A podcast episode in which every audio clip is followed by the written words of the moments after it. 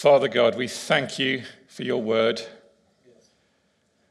And we thank you that it's timeless, that it spoke when it was written, it has spoken through ages past, and it continues to speak to us today. So as we open it now, we pray that you would be speaking to us and that we would receive your word for this family, in this town, in this time. In Jesus' name, amen. Right.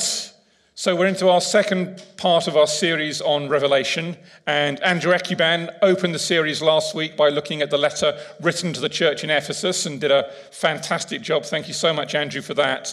But this week we get to look at the next few verses in chapter 2, which are addressed to the church in Smyrna. And remember, as we go through this is effectively Jesus communicating to the churches, asking for a letter to be written down to go to them. Now, Smyrna is a port city with a history that was long, even in biblical times. And one explanation for its name is that it comes directly from the ancient Greek word Smyrna, which means myrrh, which is one of the chief exports of the city. So if you imagine myrrh, valuable stuff, port city, on the whole, we're looking at a relatively wealthy and affluent city. And it still is there today. Since 1930, the modern city located at the same place has been known as Izmir, which is its Turkish rendering of that same Greek name, Smyrna. Now, the scripture today is short, so we're actually going to read it in two different translations, if that's all right. So the first will be the ESV, the English Standard Version, which is a literal translation that tries as far as possible to do a kind of word-for-word translation of the original. And the second will be from the Message, which is a paraphrase translation, which attempts to render the meaning of whole phrases into modern-day English. I thought it'd be useful to look at both, just to give us a fuller sense of what's being communicated. So if you've got your Bibles, and if I keep a voice, we turn to Revelation chapter 2, verse 8, and it'll be up on the screen as well. So first from the ESV. And to the angel of the church in Smyrna write, the words of the first and last who died and came to life. I know your tribulation and your poverty, but you are rich, and the slander of those who say that they are Jews and are not, but are a synagogue of Satan.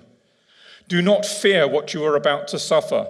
Behold, the devil is about to throw some of you into prison, that you may be tested, and for 10 days you will have tribulation. Be faithful unto death, and I will give you the crown of life. He who has an ear, let him hear what the Spirit says to the churches. The one who conquers will not be hurt by the second death. And then the same passage in the Message. Write this to Smyrna, to the angel of the church, the beginning and the ending, the first and final one, the once dead and then come alive speaks. I can see your pain and poverty, constant pain, dire poverty, but I also see your wealth. And I hear the lie and the claims of those who pretend to be good Jews, who in fact belong to Satan's crowd. Fear nothing in the things that you're about to suffer, but stay on guard, fear nothing. The devil is about to throw you in jail for a time of testing, 10 days, it won't last forever. Don't quit, even if it costs you your life, stay there, believing. I have a life crown sized and ready for you. Are your ears awake? Listen. Listen to the wind words, the Spirit blowing through the churches. Christ conquerors are safe from devil death. Amen. That's given you a taste. Two different translations of that passage. Now, when I started studying this passage a few weeks ago, the first thing that hit you, often you read it and you get an overall impression, the first thing that hits you sometimes. And the first thing that hit me was the realization that this is one of only two of these 7 letters that we'll be studying, one of only two that contains no criticism. There's no but, but this I hold against you. That just doesn't exist in this letter. And that somehow bothered me. It was really weird. After a bit of thought and prayer, I managed to unpack my thought processes a bit, and I realized that sometimes I have a problem with being praised and encouraged. especially when it comes to interacting with God. I come to church and somehow expect to have all my failings pointed out for correction, and up to a point I'm happy with that, because that's why I've come, to improve, you might say. But if someone starts praising me, if someone starts encouraging me, especially if someone starts saying God is pleased with me, that, bizarrely, is hard to take. And I guess I might not be the only one in that situation. Somehow I felt almost happier preaching out of a passage saying, you need to do this, this, this, and this to be better. Rather than, okay, times are going to be tough, but I want to encourage you. I want to give you hope. And there's this weird psychological thing going on in me. And I'm so grateful to God for starting that process off in me, because just another personal history story. I've been looking at, I've been known for a fair few weeks, if not months, that I was studying this. So I started a few weeks ago. And after I'd started and already started interacting with this and trying to accept God's praise and encouragement better, we had a gathering here of those who are seeking to grow in the prophetic with an outside speaker. And he spoke some really powerful and encouraging words over me that were so powerful and encouraging that if I hadn't already started this process, I might well have left the room during it, because it was that good, if that makes sense. But conversely, actually that hard to receive, because it seemed so far away from the man that I understood myself to be. God was calling out what he was seeing, but I wasn't seeing that at the moment. And even, Patty and Philippe, I do apologize to these dear people. I did an experiment with them this morning. Impromptu experiment, nevertheless. I didn't ask their permission, so I apologize. But I happened to arrive outside the church building around the same time as them. And I was about 10 yards behind them. And I called out in a loud voice, which I still had back then, something along the lines of, "Good morning, mighty and faithful in God," or something like that. And they turned around and were like, "Who? Me?" And they're not even English, so it's not just an English problem.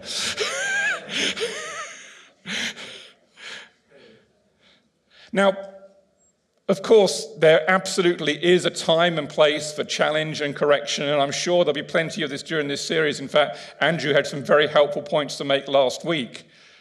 But the scriptures in general, and specifically in this passage, make it very clear to me that we also need to learn to receive praise and encouragement. Now, I did a bit of digging in the internet, and secular psychologists seem to suggest that difficulty in receiving praise and encouragement come back to a lack of self-esteem. And reading that did not help my self-esteem. But it's true that perhaps many of us aren't perhaps entirely comfortable with who we are. But Scripture teaches that when we accept Christ, our identity is changed in a fundamental and glorious way. Our identity is new in Christ. 2 Corinthians 5:17 says, "Therefore, if anyone is in Christ, he is a new creation. The old has passed away. Behold, the new has come." As Christians, our very identity is new. I may look like a late 40-something white European, but that is no longer my true identity. My identity is now in Christ. The old has gone, the new has come. What is that new identity? We've heard about it numerous times here, but if you don't remember or want to look back, Ephesians 2:13-16 gives us a clue. We are all together, one new man, one new person in Christ. Whether black or white, young or old, whoever we are becoming together that one new man in Christ. And this isn't an identity that imposes uniformity, but an identity that welcomes and celebrates the diversity of God in all of his creation. And it's the emergence of this new identity and new culture in us that God actually seeks to encourage with his praise and encouragement. Now, he can probably identify even more things wrong with the old me than I can, because he knows everything, and I, like many of us, am blind to some of my faults. But he's always seeking to encourage and praise the new me that, like all of us, is still work in progress. And while I was preparing this, I was reminded of something that Brian, thank you, Brian, got us to, he doesn't know this, apologies, but don't worry, don't panic. Something that Brian got us to do a few weeks ago that speaks to our new identity in Christ. He read out some great scriptural truths and then got us to say yes and amen to each of them. Do you remember that, Brian? Did anyone else remember that? Can anyone remember what any of those were? Well, it was a good job it was recorded because I have a list. And I'd like to do it a bit different to how Brian did it. I'd like, with apologies to many of you, to go all Andy Woodward on this. And if you don't know what that means, you're about to find out. So, Josiah, if we could have the next slide up, please.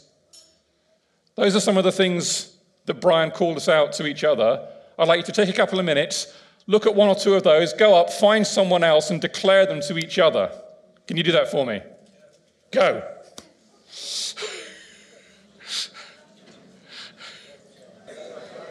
Right. Some of you look like you might even have enjoyed that. If you didn't, apologies slightly.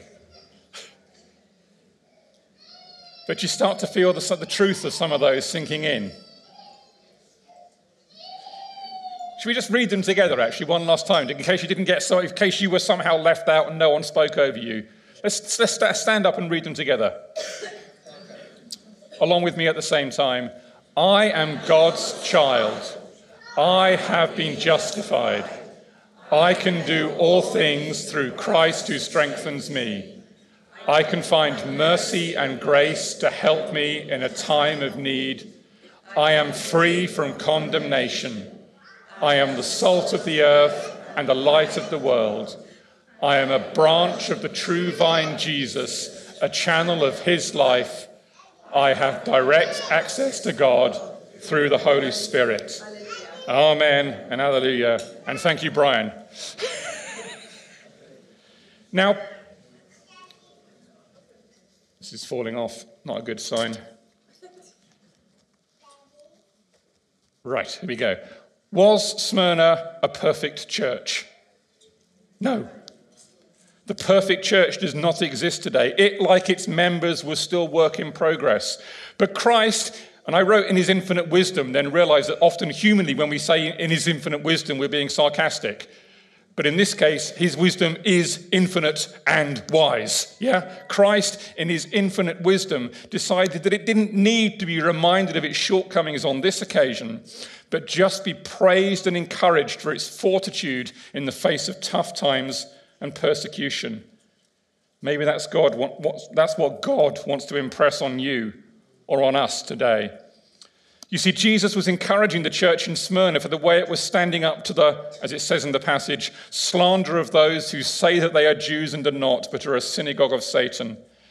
But the scripture also points out that despite Smyrna's physical poverty, albeit in a rich town, the church was itself actually rich. Verse 9, I know your tribulation and your poverty, but you are rich. So this brings us to the next point of application of this passage. We need to discover our riches. Now, I apologize for this, and especially to Heather, who's already got confused with this once before. For those of you who don't know, my surname is Riches. So I'm now going to speak a lot about riches, but I'm not speaking about me. I'm speaking about riches with a small r. Does that make sense? We can cope with a lot of riches, can we? Yeah. Excellent, excellent. You see, it seems clear that the church in Smyrna was materially poor, yet Jesus calls it rich. How does that work? Well, it's not a perfect analogy, but imagine this little scenario. You're on holiday at the seaside and you stumble upon a high-end boat show, you know, the sort of show where the prices have so many noughts at the end that you can't even work out, is that a million? You can't even work out what the number is. You know you don't belong there. This isn't for you. Those exhibiting know you don't belong there, and frankly, that interacting with you would be a waste of time because there's no way you could ever afford such a luxury yacht. Now replay that same scenario, but imagine that you'd actually gone purposefully to that same show, but you just happened to be best friends in the entire world with a multi-billionaire, say a Bill Gates, or as yachts are in the news today, a Jeff Bezos of Amazon. And they've given you their credit card with full authorization to spend as much as you wanted on their behalf. You would be just as poor. but you'd have access to untold riches, with a small r again. And that's a bit, an imperfect analogy, but a bit what the Christian life should be like. God wants us to see our material circumstances, be they good or bad, as a complete irrelevance when it comes to his power and his resources. See, the pitfalls here are twofold. We can either see only our own relative poverty and thus discount ourselves entirely and not even try to do what God is calling us to do. So in our boat show scenario, even though possessing the credit card of Bill Gates, would go and return home empty because we knew that we couldn't afford it. Or we can just limit our ambitions to those that we are sure we can resource ourselves. So again, in that scenario, we might go along with this amazing credit card, but come back with a slightly shabby inflatable canoe that we happen to find for sale cheap off the back of one of the big boats, because that's all we knew we could afford ourselves. However, listen to what Jesus says in John 14, starting at verse 12. Truly, truly, I say to you, whoever believes in me will also do the works that I do, and greater works than these will he do, because I'm going to the Father. Whatever you ask in my name, this I will do, that the Father may be glorified in the Son. If you ask me anything in my name, I will do it. Wow. Brothers and sisters, does that give us a glimpse of the riches that are ours in Christ? I don't know about you, but increasingly I want to walk in those riches. Riches in riches. I want to walk in that power. See, Jesus' last words to his disciples before he descended into heaven, as recorded in Acts 1:8, were, "But you will receive power when the Holy Spirit comes upon you, and you will be my witnesses in Jerusalem and in all Judea and Samaria and to the end of the earth." You will receive power. So if in any way you're wondering what our frequent exhortations to be filled by the Spirit about, then here's your answer. Friends, let's do everything that we can at every opportunity to be filled by his Spirit. And I'm starting to see this operate in my life as well. Hallelujah. For those of you who don't know, I'm one of the elders here, but I'm one of the elders like Matt and JJ and others who are employed outside of the church. So I have a secular job. And I've taken on a new role recently with responsibility for more people. And one of those people that I have responsibility for absolutely cannot get on with another person in a different group. And it's now my problem to sort this out. And just to make it more challenging, they both live in China. And when I first started, it was like, because those of you who know me, I'm quite good technically, but I wouldn't list people skills as my strong point. But actually, surprise, surprise, and it shouldn't be a surprise, the application of biblical principles, the encouragement to grace and forgiveness, and actually not always seeking to be absolutely necessarily right, but to put the other first, is starting to work what I can only describe as miracles. And people who haven't talked to each other civilly for about 3 years are now starting to find a way to work together. And this is from someone who's, as I say, people skills are not my strong point, but Scripture is great. And God's power in us is great. And that brings us to the last bit of our passage and the last point of application for this morning. You see, Jesus is clear that suffering will be coming to this particular church. He's given them a heads up, if you like, and that some will be imprisoned or even killed, as it says in verses 10 to 11. But as always in Scripture, there's an upside to this as well, because, brothers and sisters, this passage, and in fact the whole of Scripture, teaches us that trials, tribulations, they're but temporary, and we will overcome, which is the last point for today. So a lot has been written in this passage about the 10 days mentioned in verse 10. What on earth does that refer to? Is it 10 literal days? Is it referring to 10 different ages that humanity will pass through before Christ comes again? Now, We need to remember this is a book of scriptural prophecy. It had a very real meaning to the church at the time, but also it has a timeless message to the church universal. So there's no reason why both of those can't be true simultaneously. It could have been 10 literal days back then. It could be speaking of 10 ages to come. But actually, for what I want to impart to us this morning, for what I think God's put in my heart, it's irrelevant which of those it is or something else. What's important is that 10 days is finite. The suffering will end. You see, in a later part of his revelation, John hears a loud voice from heaven saying, and it's in Revelation 21:4, "He will wipe away every tear from their eyes, and death shall be no more. Neither shall there be mourning, nor crying, nor pain anymore, for the former things have passed away." That's the future.